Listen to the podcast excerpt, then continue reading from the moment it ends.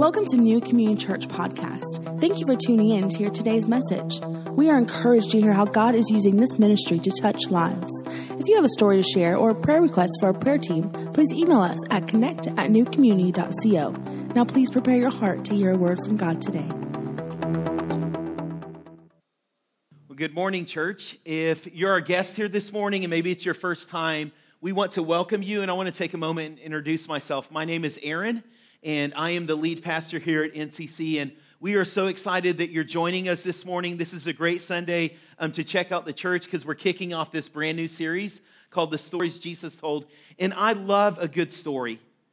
A good story, um, man, it captivates you, it grabs your attention. And Jesus was an amazing storyteller.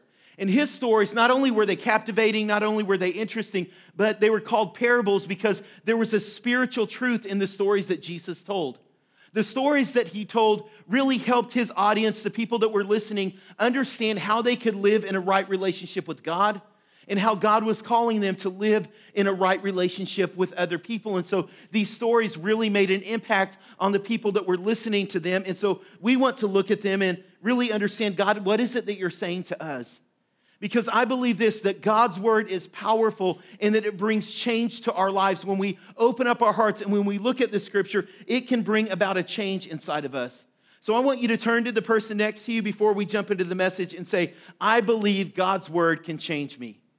I believe God's word can change me. And I truly believe that whether you're just starting off, whether this is your first Sunday, um, Um, here at church, whether you've been doing this for a number of months or a number of years, whether you've been doing this for 20 years, when you approach God's word with an open heart, when you ask God, what is it that you're trying to say to me? And you begin to read the scripture, it makes a difference in our lives. And so every week as we do this, we're believing that, that God, as we approach scripture, you're going to bring about a change and a difference inside of our hearts and lives. But there's another way that we're going to see that change happen in our lives as we walk through this series over the next few weeks, and that is we're going to read through the life of Jesus together. And so there's a few ways that you can do that. The first way is if you have a smartphone, a tablet, or anything like that, you can go to the App Store and you can download the YouVersion Bible. If you haven't already done this, I want to encourage you, please take out your smartphone. You can do it even right now while I'm talking and just type in that YouVersion Bible app and um, it will download this app. It's going to look like that little icon that you see down at the bottom that says Holy Bible. And when you get in there, you can click on the button that says plan right there towards the bottom, and then just search the Gospels. And we're going to spend time reading through the Gospels together every single day, opening up our hearts to the life of Jesus and seeing what it is that God wants to say to us. If you don't have a smartphone or a tablet or anything like that, you can still participate with us. There um, is printed Bible reading plans back at the Information Center. And I want to encourage you before you head out um, of service today that you stop back there, you grab one of those, and that you join with us. And our goal is that every day over the next few weeks that there's hundreds of us in our church reading God's word together, being changed and being challenged and asking God, what is it that you want to speak to me today? How can I take what I'm reading and apply it to my life and see my life be different because of what you're speaking into my heart and into my life? And so we're going to do this together as a church. And on the days that it's hard, just remember you're not doing this alone. There are hundreds of other people doing this with you, asking God to challenge us with His Word. And so I want to encourage you in that it's a vital part of our spiritual growth. And today we're going to start the stories that Jesus told by looking um, at a story in the Gospel of Luke. So if you have your Bibles, turn to Luke chapter 10. We're going to start reading at verse 25. And if you don't have a Bible, that's okay. There should be a Bible in the seat in front of you or maybe one or two seats over. And if you grab one of those Bibles, you can turn to page 564 in that Bible and we are going to look at the story of the Good Samaritan. Now, the story of the Good Samaritan, it's a story that Jesus shares with a group of people that he's teaching that touches on this idea of compassion and reaching out to others. And this story is so powerful. It's not just something that's talked about in the church, but it's become apparent in other parts of the world. People use this language. You may have heard someone referred to as a good Samaritan, someone that's compassionate.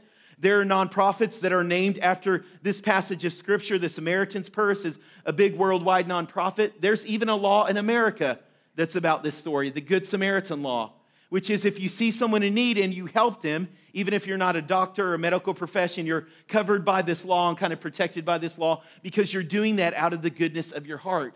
So, this story that Jesus tells is so powerful that it has spilled over outside of the church into other parts of our culture and our world because there's such a powerful truth in what Jesus conveys in this story. So, let's see what he says in Luke chapter 10, and we're going to start reading at verse 25. It says this And behold, a lawyer stood up to put Jesus to the test, saying, Teacher, what should I do to inherit eternal life? And Jesus said to him, What is written in the law? How do you read it? And he answered, You shall love the Lord your God with all your heart, with all your soul, with all your strength, with all your mind, and your neighbor as yourself. And Jesus said to him, You have answered correctly. Do this and you will live. Do this and you will live. But he, desiring to justify himself, himself said to Jesus, And who is my neighbor? Who is my neighbor? Let me pause right here in the story because just at this introduction, there's this powerful dialogue that's happening between Jesus and this lawyer. The lawyer was someone who understood scripture, who probably would have had large parts of the Bible memorized, committed to memory. He could have quoted parts of the law and parts of the Old Testament. He would have understood that. He was someone who had studied the law. And so he had a good knowledge of it, and he desires to come to Jesus and he begins to ask this question. And we see a few things in the way that he asks the questions. The first thing is, he's not really seeking after truth, he simply wants to put Jesus to the test. This is a battle of wits. Is Jesus smarter than I am? It's kind of about himself, maybe a little bit conceited, and he wants to know what is Jesus going to say? How will Jesus respond to this series of questions that he wants to ask him? And he's kind of stopped after the first one there. And not only that, when Jesus gives a response, when he kind of turns the question back on him, what does this man do? He begins to justify himself. He begins to say, Well, who is my neighbor? He wants to know from Jesus, from this educated, studied teacher, from this rabbi, Jesus, I'm okay, right? Like the way that I'm living, who is my neighbor? Who is it that I really have to love? Like God, when He's saying this, He thinks that I'm okay, right? Like what I'm doing, it's fine. I don't have to love everyone. And so He begins in His wording to justify Himself to make sure that He's okay in the way that He's living and what He's doing. In His attitude displays something about His life. See, His attitude and our attitude, it begins to determine your actions. See, I truly believe this man was not living this out because of the attitude that he had. He doesn't come to Jesus when Jesus says, Hey, that's right, love God and love your neighbor, and say, Hey, I'm trying to do that. Like uh, in my life, I'm trying to, to be compassionate. I'm trying to get to know other people. If I see someone with, with a need, Jesus, I respond. I try to do something. See, he's not talking about that. He's saying, Well, who do I have to love? Like, you're not saying I have to love everyone, right? What I'm doing, that's okay because this man wasn't living out all of this knowledge that he had about the Bible. He wanted to make sure that what he was doing was okay. And your attitude will determine your actions. Your attitude will determine your actions. It'll show what's really in your heart and what's really there in your life. And this is something, as we begin to read this story, that we should take note of and that should stand out to us. See, because we, like this lawyer, we can come to scripture, we can come to this story that we're about to read, and we can simply try to justify ourselves. You can sit in a church service like this every single week, and it can be less about your relationship with God and more about yourself. You can spend more time trying to ease your conscience than really building God's kingdom when it comes to embracing God's word and understanding God's word. And that's what this lawyer was doing. He had a knowledge of scripture, but there was nothing in his life that was actually living it out. In church, we need to be cautious as we even approach this story today that it's not just about us, but we're saying, God, change me. Use me to impact others. God, use me to make a difference. And so, the very attitude that we have, even as we approach this story, makes all the difference in the way that we choose to live out God's word and how we choose to apply it to our life. So, he's standing there trying to justify himself. Now, who's my neighbor? And Jesus replies with this it says this Jesus replied, A man was going down from Jerusalem to Jericho and he fell among robbers who stripped him and beat him and departed, leaving him half dead. Now, by chance, a priest was going down the road, and when he saw him, he passed by on the other side. So, likewise, a Levite, when he came to the place and saw him, passed by on the other side. And let me pause here again. Jesus begins and he starts with this story of a man who's traveling from Jerusalem to Jericho. This road was called the Jericho Road because it traveled between those two cities. And it probably wasn't a surprise when Jesus begins to tell this story and he explains that this man fell among robbers because this was a very violent road. A lot of crime was committed on this road. Many people were traveling to Jerusalem with merchandise, with goods, with crops, with vegetables, with all of these things to sell at the marketplace. And then they would travel back from Jerusalem down to Jericho or into any of the, the other cities in the plain there with money, with gold that they had gotten because they had sold whatever it was that they took to sell in the marketplace. So this was a prime place for robbers to hide down this winding road going down this hill, going down the side of this mountain. And there was different, a lot of different places for them to hide and for them to jump out and attack people. So this probably wasn't a surprise in the story. They could probably see this coming as Jesus is responding about what it means to be a good neighbor because the road to Jericho was also known in the Jewish language as the bloody road or the bloody way because there was such violence on it.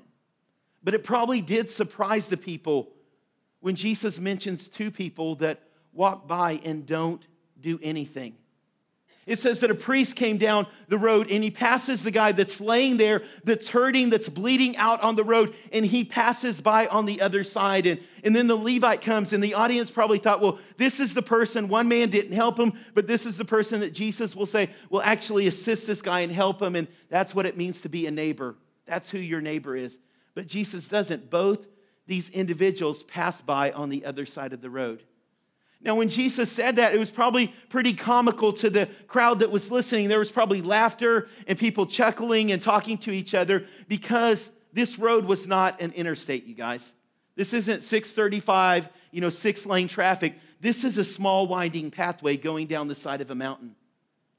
And most people believe that this pathway, it was no wider than 10 feet at its widest points and even narrower at other points. It wasn't probably till 30 or 40 years after the time of Jesus that the Romans came in and they made it wider for, um, for travel and trade to go down this path. But at this point, it was very narrow.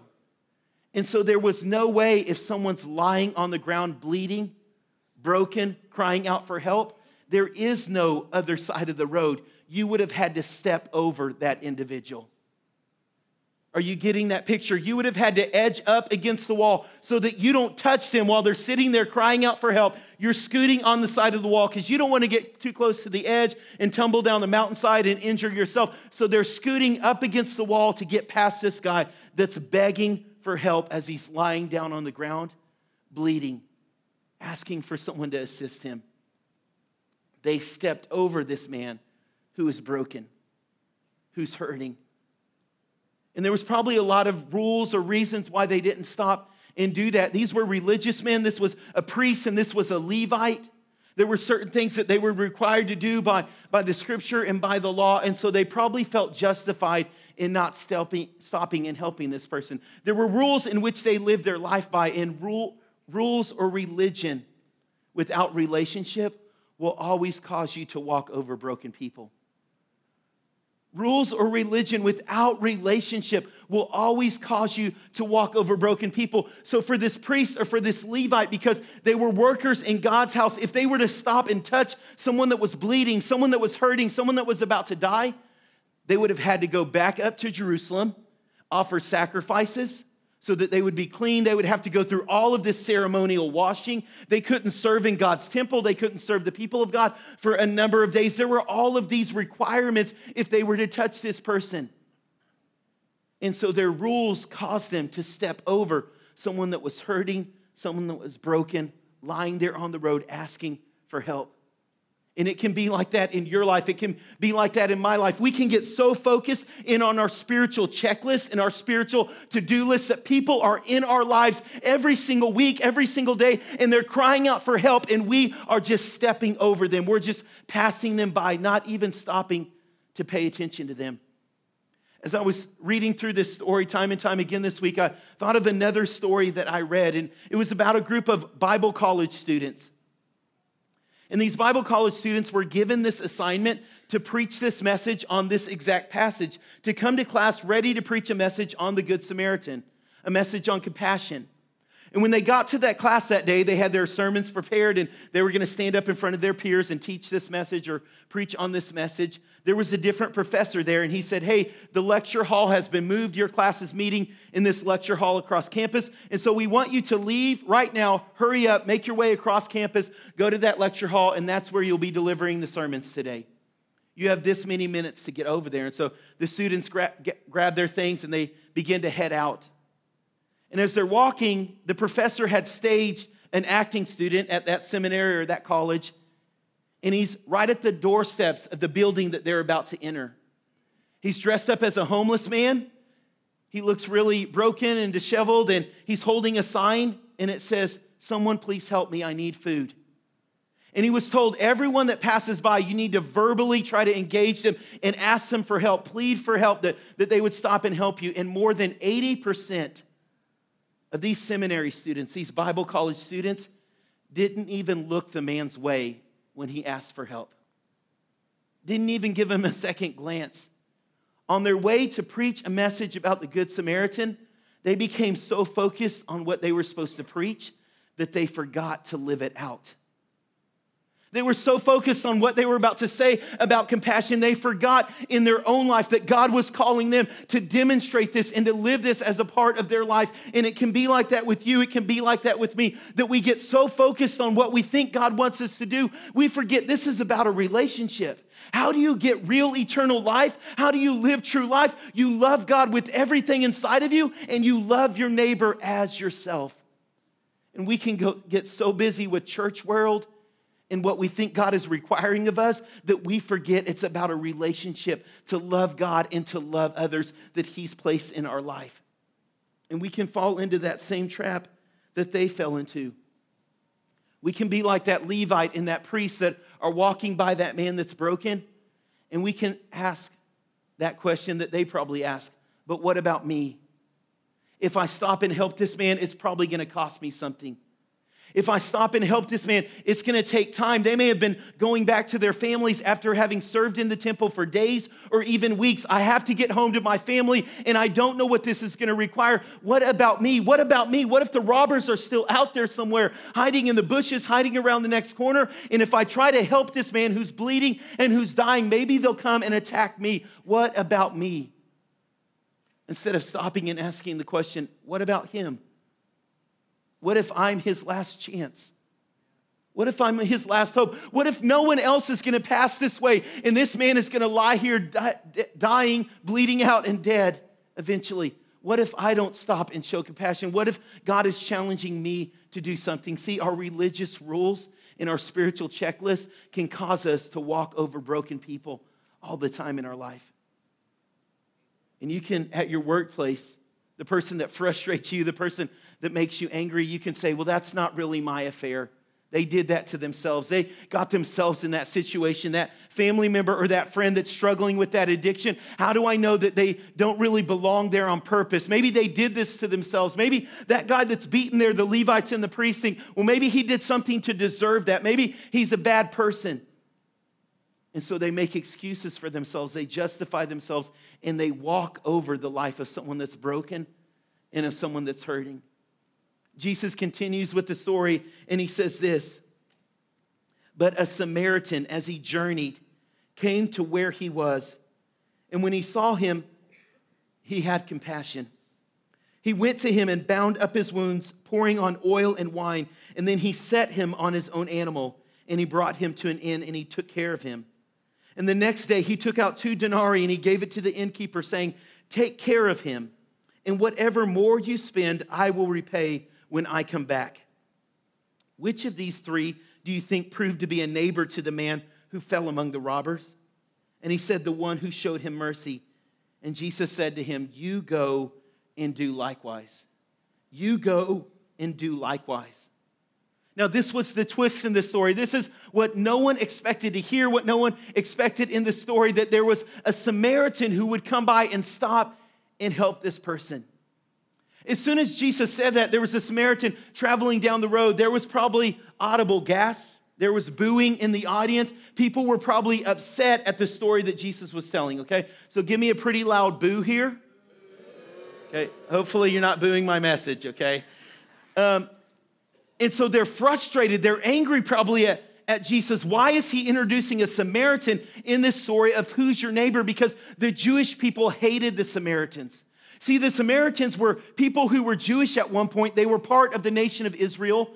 But hundreds of years before the time of Jesus, the Assyrians had come in and carried them off into captivity, and they had intermarried with the Assyrians.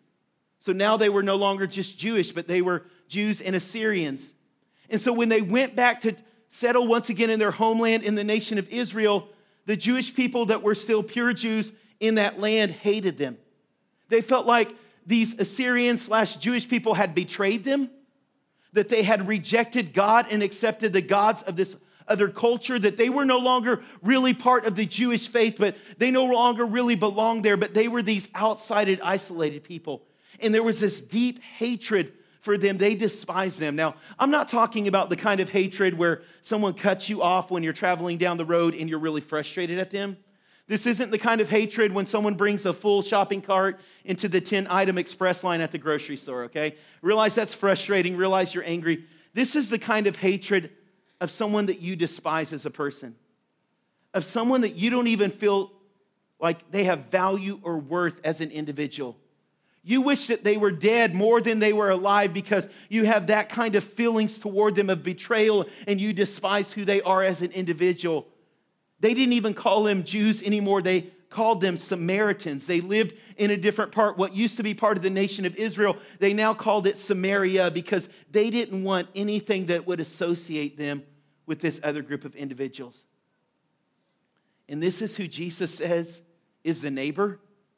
This is who Jesus chooses to be the hero in the story. Everyone who they probably thought this will be the villain, something bad's gonna happen here. Jesus says, No, this is the person who shows compassion. It's like he's looking at the lawyer and saying, You understand the law, you know the scripture. But this person that you hate and that you think is so far away from God, he's actually closer to God's kingdom than you are. He's actually living biblical truth out more than you are with all of your knowledge about the Bible. He's the one who's really practicing what God says in loving your neighbor and loving God with everything inside of you. It's this person that you hate that's actually closer to God's kingdom than you are. That's who your neighbor is. And Jesus says, Why don't you go and do likewise? Go and be like that person. Go and live out your faith in that way that, that it would be so compelling in Jesus. Just like what this lawyer is here this morning and he's challenging you, he's challenging me. Are you going to go and do likewise? Are you willing to take what you know about the scriptures and are you willing to live it out in a way that shows compassion and kindness to people in your life that are hurting and that are broken? As I was going through this message, Sarah and I were talking about this week or talking this week about when we had experienced this in our life. And I've shared with you how we were foster parents, and this was right at the time when we were training to be foster parents, and we were getting ready to take in the first placement of kids, and we had a big heart for sibling groups. And so we were taking in four kids besides the four kids that we had in our family. And it was very different than what we thought it was going to be. These kids had been through such abuse and through such trauma, physical neglect, that they didn't know how to function in a normal household. And it was apparent by all the um, medicines that they had to be on for mental instability and all of these things, what this was going to be like. And Sarah called me the second day when she was at the school trying to register them for school, and she said, Aaron, you've got to come up here.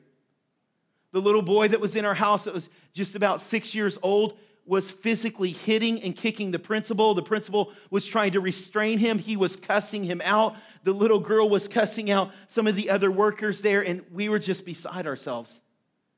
This is what it was like because we had invited brokenness into our house. Day after day, week after week, we just praying, God, we're trying to do our best. Help us love these kids. Help us to be compassionate like you are.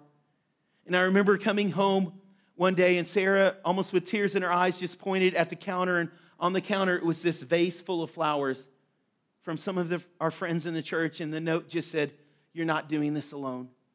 We're here for you. We love you. We're praying for you. Times where they would just bring bags of groceries because it was so hard even to take the kids in the car to the grocery store and just do normal things you do in your life.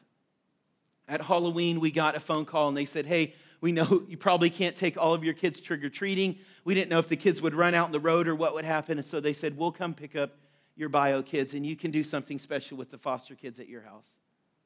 Times where we sat in a service just like this and for an hour got to not think about it. We got to worship and hear a message while kids workers in the church got kicked and bitten and cussed at just so we could enjoy for a few moments and be ministered to what God wanted to speak into our lives.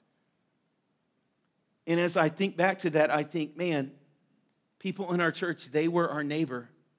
They were compassionate. They were loving. They didn't really have to be, but they went above and beyond in a way that ministered to us. Even some of the smallest things, like a vase full of flowers, a bag of groceries, meant the world to us when we didn't know where to turn and where we didn't know what else to do, where we were just trying our best to love kids that were broken. There were people that said, Hey, we're going to do this with you. We're here for you. We're supporting you. Church, that's what we're called to do. We're called to find people at their brokenness and be Jesus to them. To demonstrate compassion, no matter who they are, no matter if you hate them, no matter if you love them, they are your neighbor. And you're called to meet the needs in their life.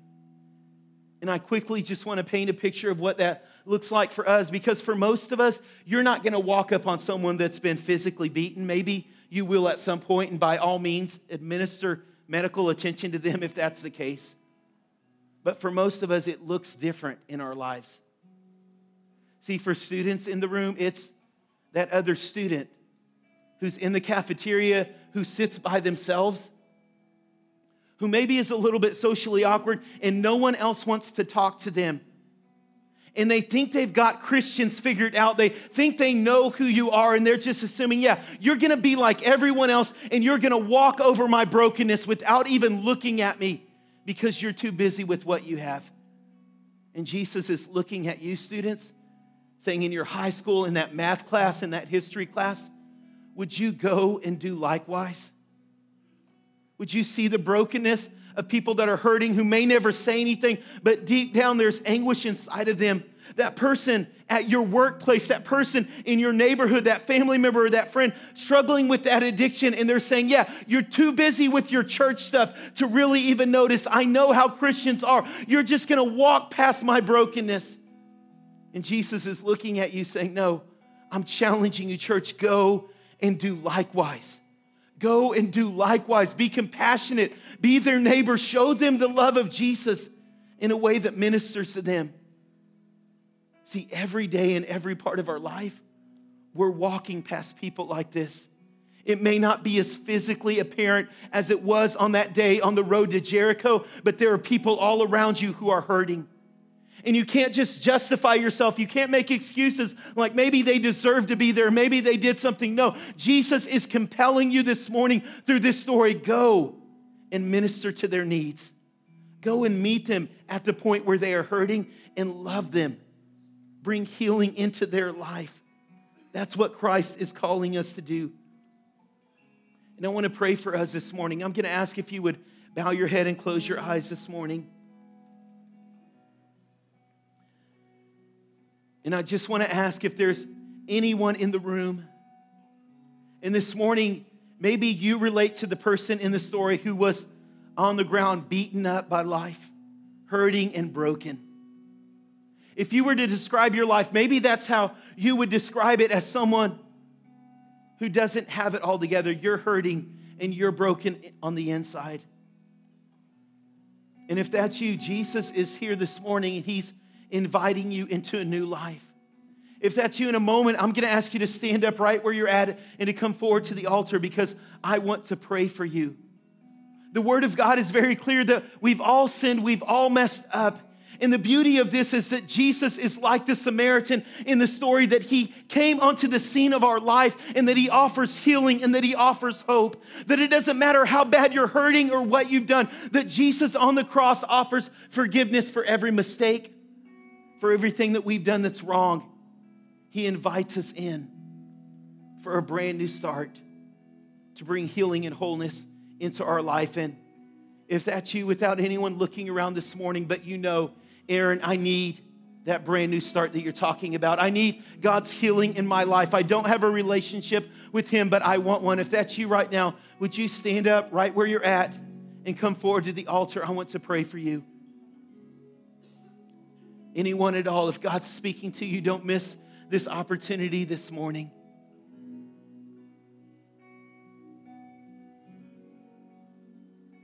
I'll wait just one more moment. He's here offering healing and hope for your life.